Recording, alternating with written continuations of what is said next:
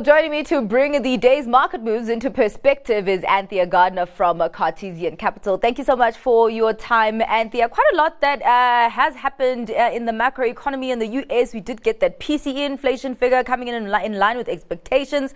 Also, did get that US GDP yesterday that surprised to the upside, but still disappointing data coming out of China, as we did see with those uh, PMI figures uh, earlier on. What are you making of market sentiment right now? Because it seems still seems largely positive.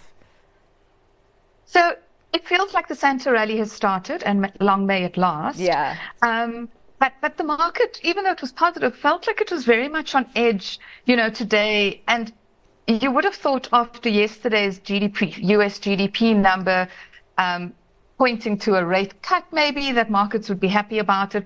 But it was all about the CPI. It's all about inflation at the moment, and inflation came in line, you know, headline at 3.5 and core at 3. Have I got it the right way around? Which is mm. well above the Fed's 2% target rate. So that really still supports the higher for longer thesis.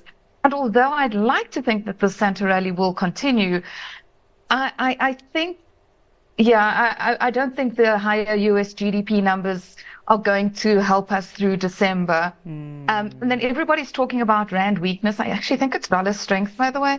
Um, and, and that's because rates are going to stay in the US are probably going to stay higher for longer and money flows to the higher yield. Yeah. Um, and it just really gives the Fed justification, you know?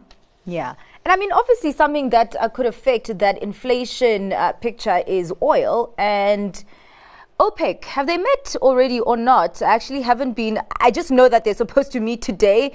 Um, w- what are the expectations out of there? I haven't actually seen what happened, but the expectation is that they will cut um, yeah. production, and so you are expecting another a higher oil price. Um, and well, we'll talk about my stock pick in a while. Okay. But I think this El Nino effect, I'll give you a little hint. Yeah. The El Nino effect is going to push um, agri prices higher as well.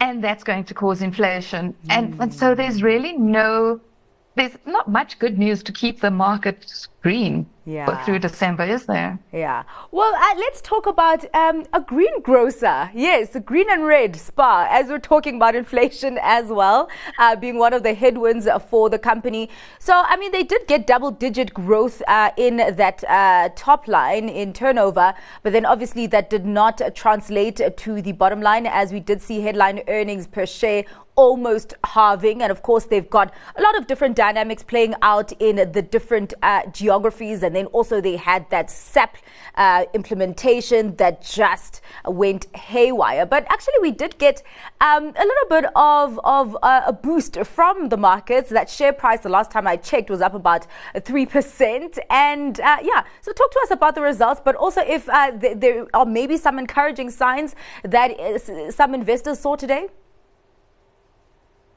let, let me give you a wrap of the results first. Yeah. So it's terrible. It looks terrible. Maybe yeah. The 3% rise is, you know, on future uh, expectations. But operating profit down 47%. Their operating margin, which is like the important stuff, you know, the profitability yeah. of the business, 1.2% in an industry that normally operates at around, or gets an operating margin, I should say, between mm. 6 and 7%. And, and I'm being a bit unfair comparing SPAR to the general market because one of the things we forget as uh, consumers is that SPAR is actually a seller to wholesale. Yeah, they're a wholesaler, put it yes. that way. Sorry. So not just um, to retail like us. And the SAP problem that you mentioned at the KZNDC caused them to not be able to push out product um, to to their clients, not us necessarily in store. Mm but uh, the, you, are seeing that store owners are now having to go directly to suppliers instead of via the SPAR brand or the, the, the SPAR DC. And that's been a problem. And then they're making these losses in Poland, also in the wholesale business. And I think it's time for them to exit there. And yeah. then the Switzerland thing is interesting because you would have thought that they'd be able to maintain a decent profit because things are so expensive in Switzerland mm-hmm. and people are used to things being expensive. But actually, it's the opposite way around. Is that the Swiss are now crossing the border, and this is a phenomenon that's been going on for years. Yeah. The Swiss crossed the border um, to get cheaper product. and SPAR has about only 3% in Switzerland, so barely anything to be talking or writing home about. Mm. So maybe it's time for them to exit that as well. Yeah. And then I think it's a story of, um, well, maybe they're just going to uh, kitchen sink, you know, Poland and Switzerland, and they've come so low, maybe they're due a bounce. They did say they okay. want to focus on fixing that uh, those IT issues in the DC. Uh, ah, all right. Before we get to your stock pick, Anthea, I want to look at Lewis. Uh, very, very interesting there uh, because they are mostly a, a, a credit retailer, saying that uh, the top line grew over 8%, that m- margin increased, um, the uh, dividend was up, even though that bottom line was down 6.6%. We did see a surge in the share price there of over 5%. just talk to us about the dynamics there and just uh, also how they're catering to consumer appetite and uh, ability at this point, purchase ability. I think one thing I want to make, I want to point out is that the number of accounts paid, uh, because you called them a credit business, yeah.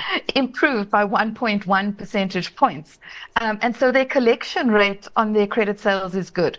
Um, does worry me, though, that their cash sales were down over 14% and their credit sales was up by 19.5%. And so even though revenue is up, you're seeing a HEPS fall of mm. 6.6%. And I, I, think this is probably where the, it, this is non-discretionary. So the consumer doesn't have to buy a new couch or yeah. a new TV or a fridge unless they absolutely have to.